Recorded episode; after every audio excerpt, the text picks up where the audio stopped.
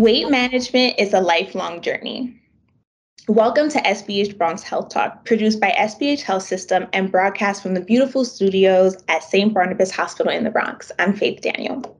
In New York City alone, nearly 34% of adults are considered overweight, and approximately 22% are obese.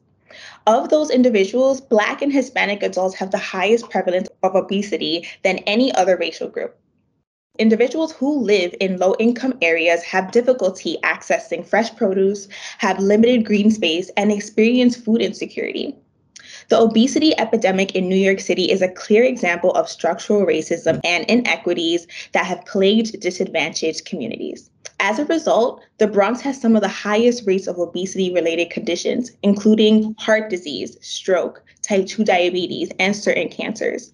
Women in particular tend to struggle more with weight loss due to menopause, pregnancy effects, conditions like polycystic ovary syndrome, and more. With me today is a Bronx resident, Clarissa Aliento, community organizer to discuss her weight loss journey and to provide the clinical perspective is SBH's Director of Ambulatory Care Internal Medicine, Dr. Machiavello. Welcome both and thank you, thank you both so much for being on air today. Thank you so much for the invitation. Thank yeah. you. Yes. Of course. So, Clarissa, I really wanted to start with you. It is such a treat to have you on SBH Bronx Health Talk and to really talk about your weight loss journey. And I wanted to start with what inspired you to embark on the journey. It is so hard. I think the hardest part is starting. For sure. Um, uh, what happened was back in 2016, for a long time, I would go to my PCP and he would tell me, Hey, Clarissa, you know, your A1C is going up and we got to a point where I was pre-diabetic, and he was still trying to figure out like he was telling me, "Hey, you need to do something," um, but I I really didn't put it into action until I went to the doctor, and he said to me, "You are now diabetic." Right. Um, and so that was a moment for me to be like, wait a minute, like, I don't want to be diabetic. At the time, I was in my early 30s, and I said, this can't be. Like, I remember my grandfather being diabetic and every you know i remember my grandmother having to cook separate meals for him and i remember the insulin and i remember you know the um, the diabetic comas he would go into where he would just lose consciousness and begin to sweat. And as a teenager that was like traumatic for me. And eventually they amputated his toe and eventually his leg and he got alzheimer's and, and eventually passed away. But those were the things that when the doctor said you're diabetic those were the things that came to mind and I figured out for a week, I was like in this depression and maybe longer than a week, but I was like, I got to do something. And so I started to research like, what can I do about like um, foods for diabetics? That was where I started. I said, but wait, where am I getting most of my like sugar? Um, and so I started there and I, I realized that I was drinking too much soda. Soda was my thing. I was drinking so much of it. So. I said, I'm going to cut all the sugar beverages out no mm-hmm. soda, no juice, none of it. And I cut all of the sugar. So I started there. I started with one small change, eventually leading to working out, eventually leading to meal prepping and, and losing 100 pounds, reversing diabetes, mm-hmm. you know, getting my A1C under control back to normal. I didn't even know that was possible. When the doctor said you're diabetic and he said, you know, we're going to put you on medication, I, I said, give me a minute. You know, mm-hmm. I didn't want to be that person. Um, so mm-hmm. that's really like I was in. I, it was late at the time. I was diagnosed with diabetes, but I sprung into action, and I think that's what saved me. Mm-hmm. Yeah, and you mentioned a lot of things that I know that many of our listeners can resonate with, with seeing our community members, our family members really struggle with diabetes and diabetes management. You know, my both of my grandparents on my maternal side have diabetes, and my mom also has to make a separate meal for them, and the difficulties of doing that and not even being able to access um, fresh produce. And I'm Caribbean American, so we we want our food, and like you know, we have to alter them um, to fit the, those needs. And Dr. Machiavelli, I want to bring you in because Clarissa mentioned a lot of terms that I, I think you could provide a lot of context to about being pre-diabetic, like what does that mean? And also reversing diabetes. And could you really talk about like how can one do that and what does that mean to reverse diabetes? Fantastic. Thank you. Thank you very much, Clarissa, for sharing that experience. I am not foreign to myself to the same experience that you had. Uh, I come from uh, uh, my entire family struggle with uh, weight management, uh, being um, both my parents obese, having been obese myself with a, a, body mass index closer to 40. Uh, and we'll talk about this a little bit more. But um, to the question, um, prediabetes and diabetes are uh, basically ways that we physicians diagnose uh, using a, a, number of a marker in the blood that is called hemoglobin A1C, right? Um, sugar uh, runs through the bloodstream. And as any other uh, element in the bloodstream, um, they form um, attachments to the red blood cells. And inside the red blood cells, there's a protein that is called hemoglobin.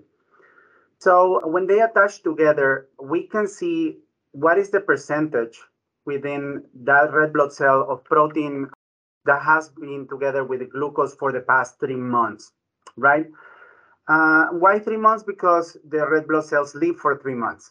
That is their, their usual uh, lifespan. Therefore, uh, the percentage of this hemoglobin, of this protein that has been living with sugar above uh, 5.6 uh, and below 6.4%, this is a moment where we start telling the patient that is pre-diabetic. Above 6.5 is when we call a patient and diagnose the patient with diabetes. Okay, let's expand on that as well.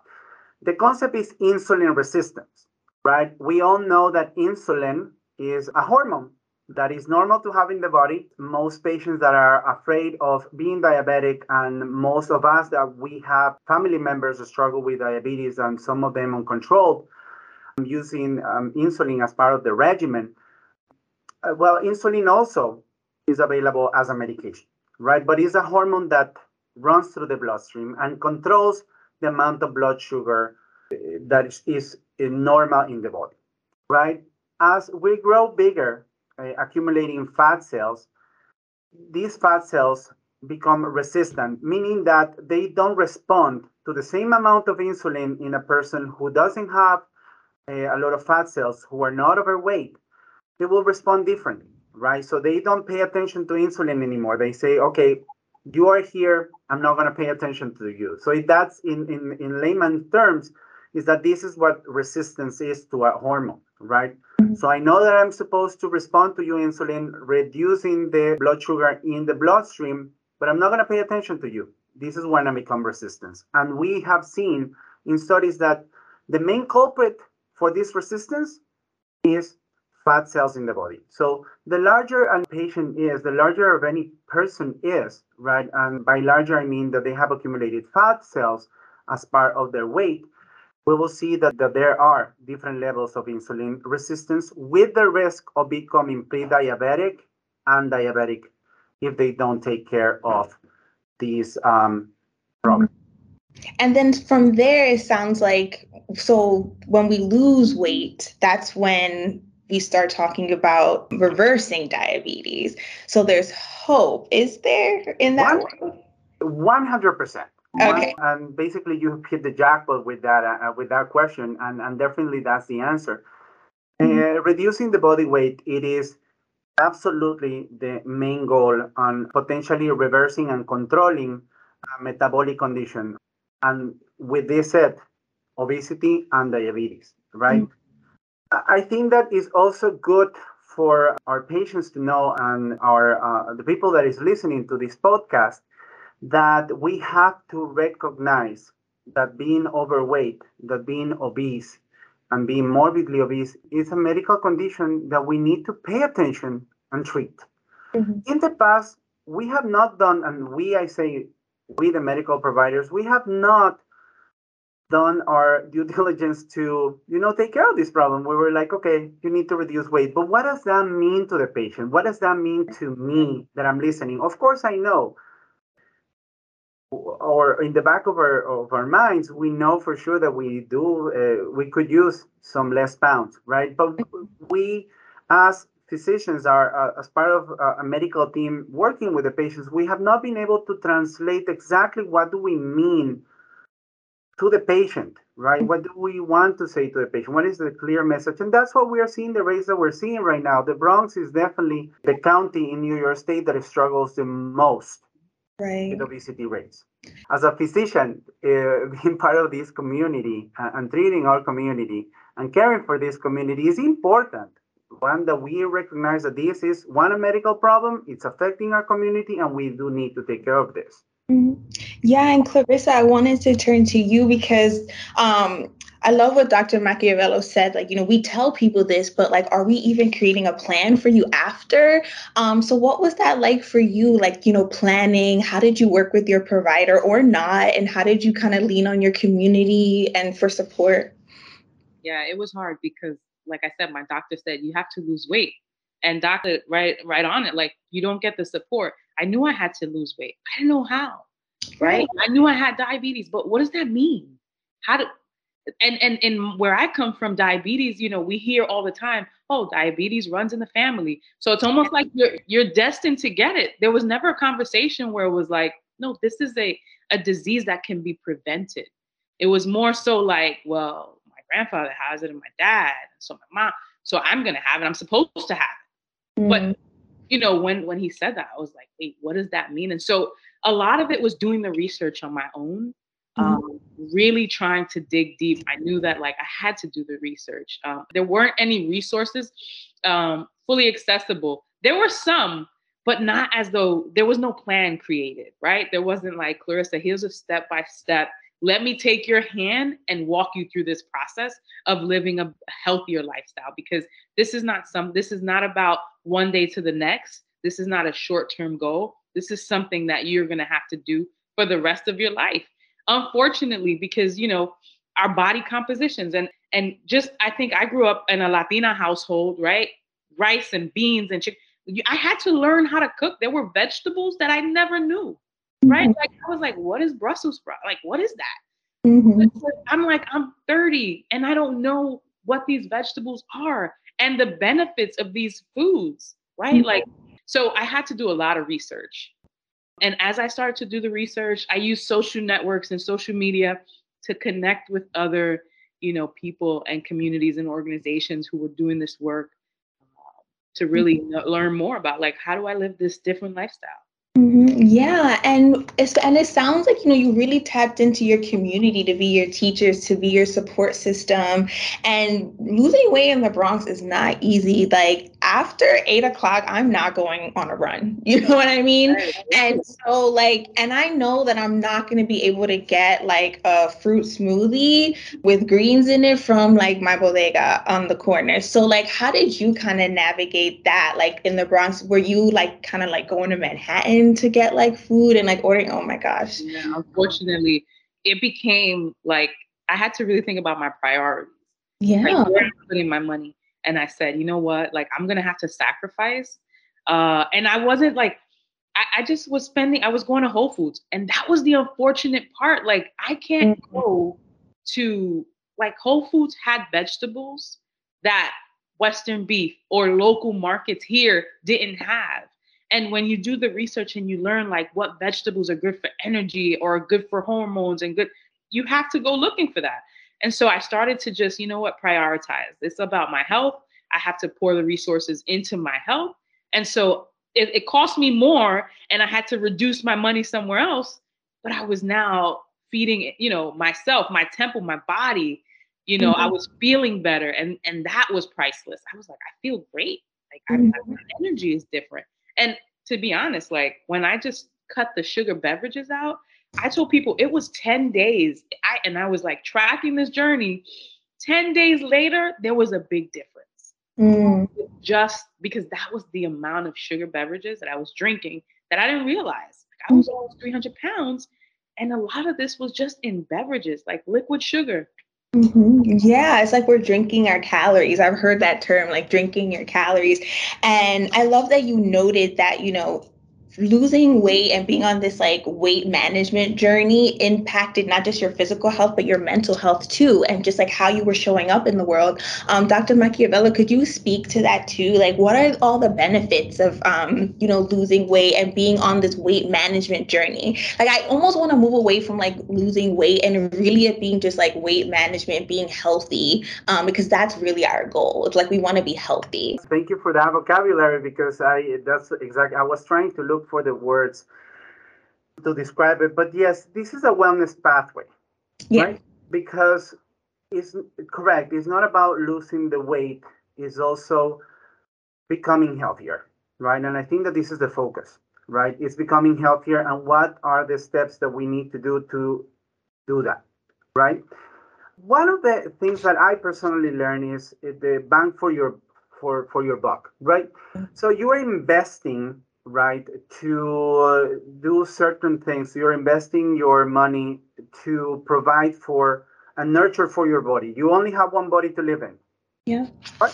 So let's start by that concept.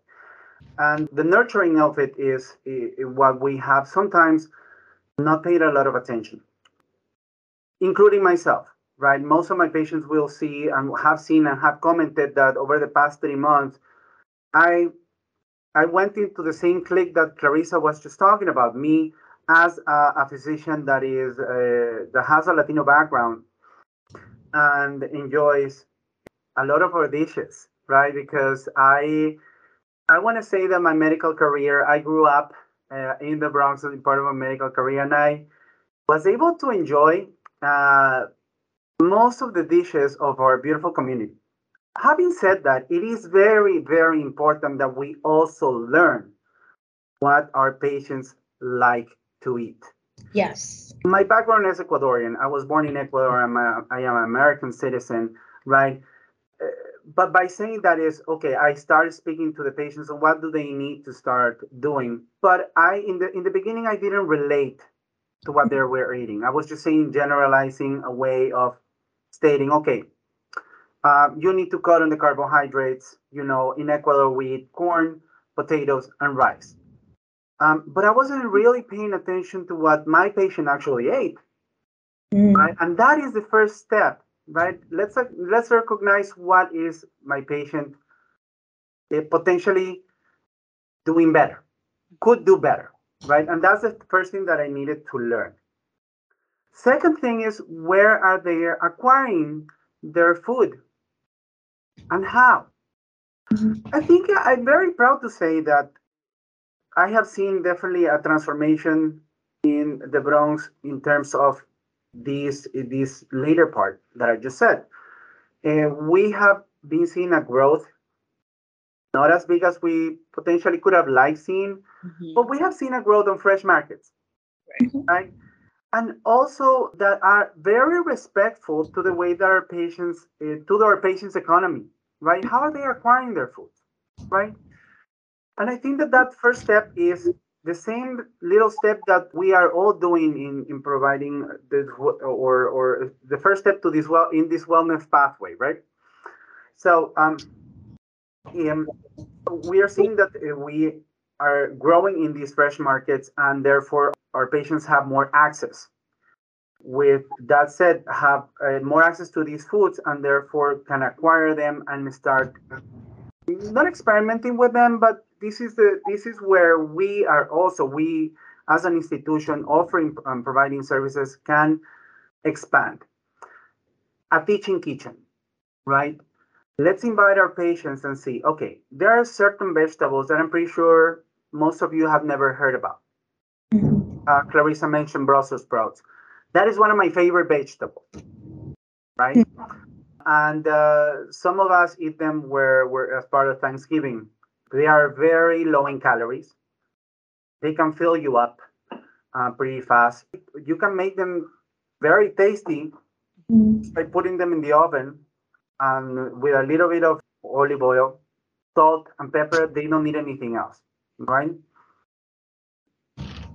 But as, as, as I mentioned, one example. So I think that with a teaching kitchen, so that means that our patients have access also about learning how to prepare these foods with the aspect of how what do they like eating? How can I substitute what you regularly like to eat? And I'm gonna make another example: rice and beans.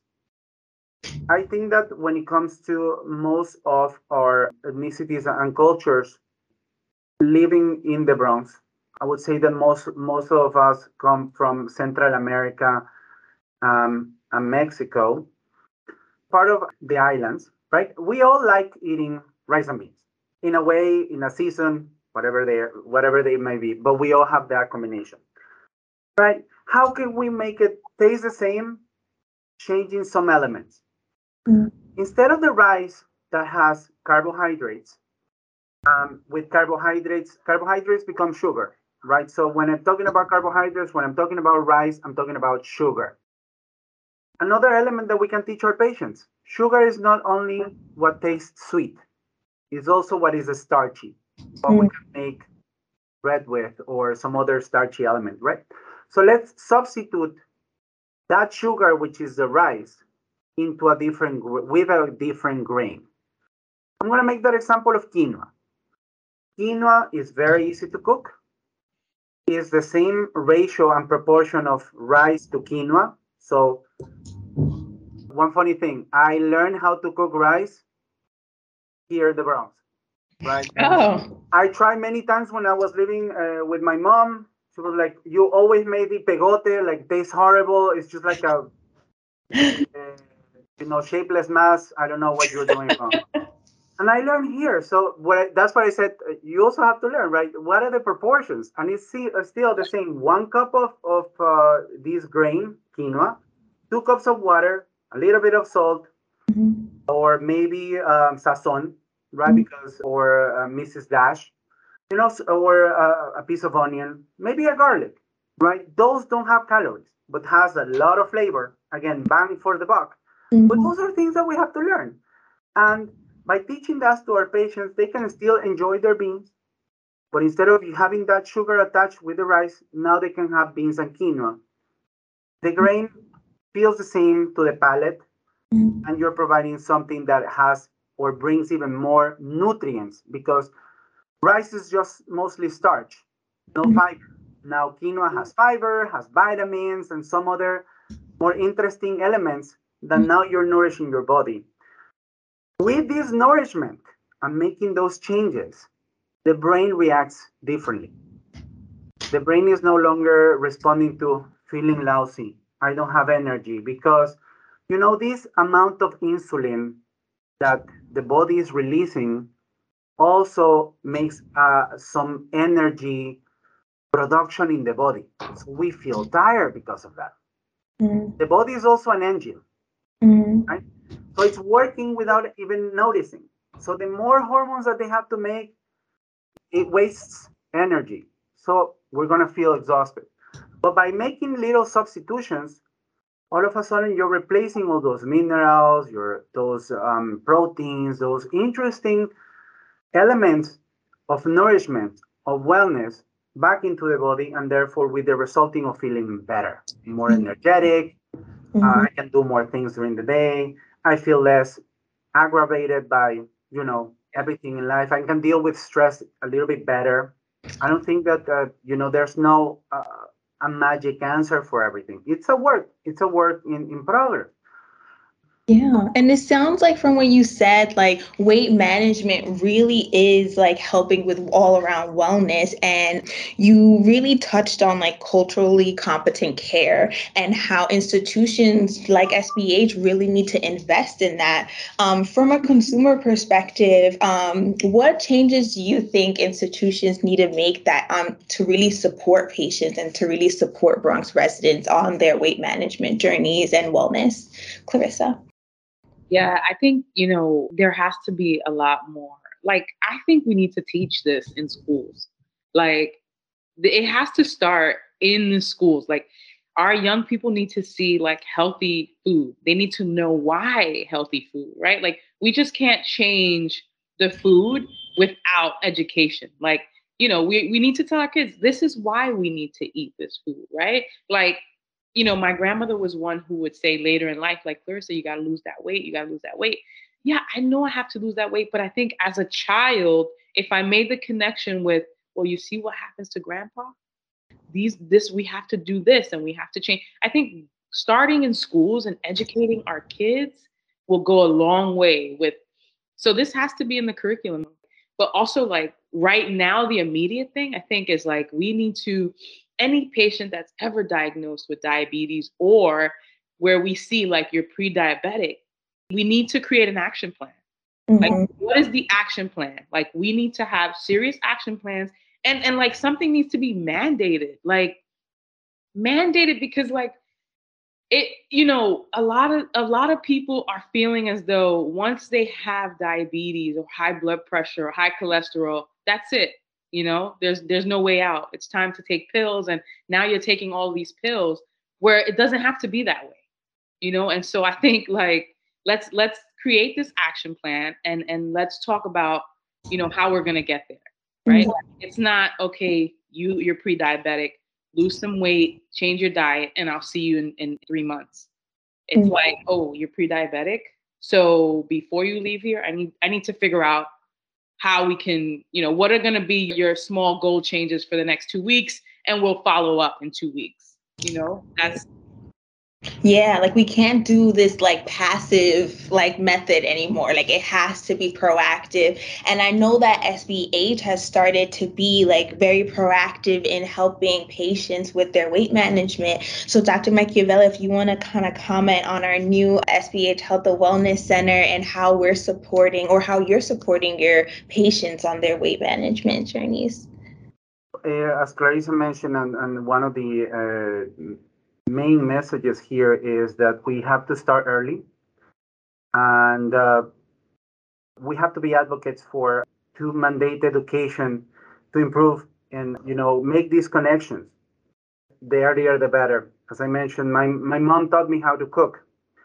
Not rice but you know, um, but it is you know we have to also i'm 43 years of age uh, and uh, I'm very happy to say that we have seen such a drastic change on, on the terms of roles in, in taking care of, of our relatives and oneself. So it is extremely important that uh, members of our community, regardless of the age, they learn how to cook. and, and the better they cook, you know, it's more education. It's another talent that they can they can add and to self-sufficiency um, right? independence. That's number one. So uh, i'm very proud to say right that uh, we have started really early with our patient recognition and on how we can make some adjustments. And the pediatric uh, adolescent program in sbh led by fantastic physicians have enrolled a good number of teenagers into our wellness center. The wellness center provides education in the teaching kitchen and provides education on the uh, physical aspect of providing that added element to moving, some exercise. Not everybody likes to exercise exactly the same. That's true. Right? But I think that it's important to educate ourselves on why it's important to, you know, exercise and exercise what within what you like to do. Mm-hmm. That's right? so and true. Yeah. I think that, and we have fantastic teachers uh, of this wellness in this wellness pathway, both in the teaching kitchen and in the exercise element uh, on this um, uh, comprehensive uh, package for for patients. Is that we're always teaching how patients can do this on their own, mm-hmm. right? And that they make these connections. We also have provided during COVID time. We started uh, during COVID time where even when we were closed, we were doing outreach for our patients to potentially serve them at home with video visit and health coaching through the technology that was available for them, providing exercise videos, continue marketing our, our teaching kitchen channels. Mm-hmm. When we opened and we were able to open with the restrictions of COVID. Of course, we started small, our, and our patients also regained the confidence on, on coming back, right? And took the first step on actually seeing how beautiful the wellness center is and what we can offer them. Our physicians were trained to recognize um, and how to teach our patients that this is a condition that we are paying attention to, and new services were provided in for them in SBH. We were working really closely within the same network, meaning that they didn't need to do anything else. We refer the patients into this clinical pathway. There are trainers and, and teachers were eh, introducing themselves to the patient, offering their services uh, as being referred by us, the providers, to the teachers for the patients. So it resonated in a different way. Oh my God, so I really need to lose weight, or I really need to do exercise, or I need to do some wellness approach uh, overall, besides my medication, mm-hmm. to feel better. It's medically recommended in this way. So it, they make this connection. Mm-hmm. Yeah, it's almost like you prescribed exercise. so it was like exercise, weight management with the teaching kitchen. We also have a rooftop farm, and it's almost like this closed loop, which is awesome. And you mentioned that like not everybody works out the same. And like Clarissa, I'm sure you could comment on that. Like not everybody likes the same thing. Like some people want to do weight, some people want to do Zumba, some people want to do yoga. What was it for you? Like what you were like, yes, I love this. This is what I'm gonna do to kind of like break a sweat today. Oh, I gotta tell you, when I, I when I decided to finally get a membership, because I've had memberships to gyms and they've just been failing and failing, right? Because it's a mindset. It's really a mindset. You really have to like attach your goal serious and really it's it's hard in the beginning. It's gonna be hard, but you need you need a community. You need a community to support you. And what I did was I, I went to the gym. Everything was annoying. The stairmaster, the bike, the treadmill and I was overweight. So I was intimidated. The people in the gym didn't look like me. It was probably predominantly white. I was black Latina in a gym. And so I'm like, I just, it, it wasn't motivating. Mm-hmm. But I mm-hmm. have one, and this is why I'm all about community and finding your people and people who are going to bring you up. Because I had one lady say to me, Why don't you try the spin class? Of all things, I'm like, spin? I would look in the spin class, the spin class, like they were like, really, it was intense. And I would say, I don't know, I don't know. And she says, you know what? Go into the class, sit in the back, sit on the bike, and just, just, just pedal. You don't have to get up. You don't have to put up the resistance. Sit on the bike and just pedal. And that's what I did. I sat on that bike and I pedaled. And I came back the next day and I did the same thing.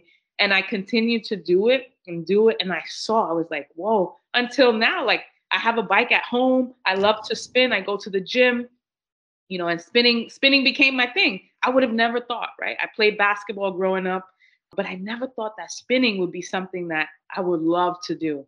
So, yeah, I love strength exercises and and those are great, you know, but you have to find something that you're really going to love because if mm-hmm. you don't connect and and try it, like I was apprehensive at first. I was like, "No, I'm not I'm not doing spin. I don't that's not for me." I did it and I tried it, right? Um, so try and try, and and the first day might not be, you know, the day for you, but keep give it give it a shot, give it a fair chance. So yeah. that's, that's my suggestion. Yeah, that's what I did. And it sounds like really just like trying everything once. Like, you know what, take the boxing class, like just see what it's like. Take the Zumba class, do the spin class, like, and just see what it's like. And for us to wrap up from Clarissa, what are some like motivating words you have for folks that are, you know, maybe in the middle of their weight loss journey and they may have made like some steps back, but you know what, you want to keep them going? Like, what advice would you give to that person? It's not a linear process, it's not something that's going to happen from one day to the next my journey was from 2016, and I'm still on that journey. And COVID set us back and made it even harder to continue that journey, right? Because now we were in the house, there was no movement, there were no gyms. You were in the kitchen most of the time. Your meetings were in the kitchen, work was in the kitchen, everything was happening. And so it, it, it became hard, even for myself. But you have every day is a day, you get a new day, and every day is that day to get back up and say, I'm going to do something differently it's not going to be perfect. Maybe your entire day is not perfect, right? Maybe you start off eating great and by the end of the day, you know, you you had a soda, you had something, but you started off and then the next day, guess what? Start off again. So it's just one day at a time and I like to tell people forget about the weight. That's not what that's not the goal. Forget about the weight, although that's the hardest thing to do because that's what we see. We see the weight. Forget about that Think about, you know, every time you eat a meal, how nutritional that is to the body, what it's doing to your energy inside, right? It's like my grandmother used to tell me, oh, you, you, you kids, y'all look good on the inside, on the outside, but on the inside, and it's true, right? We want to wear the sharpest clothes and we want to, you know, to the eye, we want to look beautiful, but inside is what really matters, right? Our hearts, our organs, and that's what we need to take care of. So, one day at a time. Mm-hmm. Love that. And Dr. Machiavello, any parting words and inspirational words um, for folks that are, you know, on that journey and may have some difficulties but want to keep going? My my biggest message is that if you have been able to be successful in a pathway, you can become the coach of your community. Mm-hmm. Be that example, right? I am I am participating in the our wellness center as a member of the gym, and I train there once a week. The trainer, so if there's a patient going there, if there's a if there's a member seeing me there, that means I'm I'm providing some example. If my patients have seen me losing pounds, looking better, they feel motivated. So everybody here in this community that has been successful in their pathway of wellness and being successful at what their goals have been, they are coaches in their community. Mm-hmm. Don't be shy. As a matter of fact, share. Mm-hmm. And you know, I, I I congratulate you, Clarissa, and thank you very much for keep on sharing it because these thank these you. stories, you're becoming the coach in the community. Mm-hmm. You are the coach in the community. Yeah. Like, and you're on this journey and you are truly an example for so many people. And your experience, especially with your family and speaking about your family, I really appreciate that because so many people can resonate with that. So thank you for being your community champion. Thank you. Thank you. Yeah. So um, thank you, Clarissa and Dr. Machiavello, for joining us on SBH Bronx Health Talk. Um, for more information on services available at SBH's Health and Wellness Center, also at SBH Health System, visit sbhny.org and also give Clarissa a follow on social media at COOL underscore RISS. And we will see you guys next time. Thank you for having me. Thank you. Have a good one.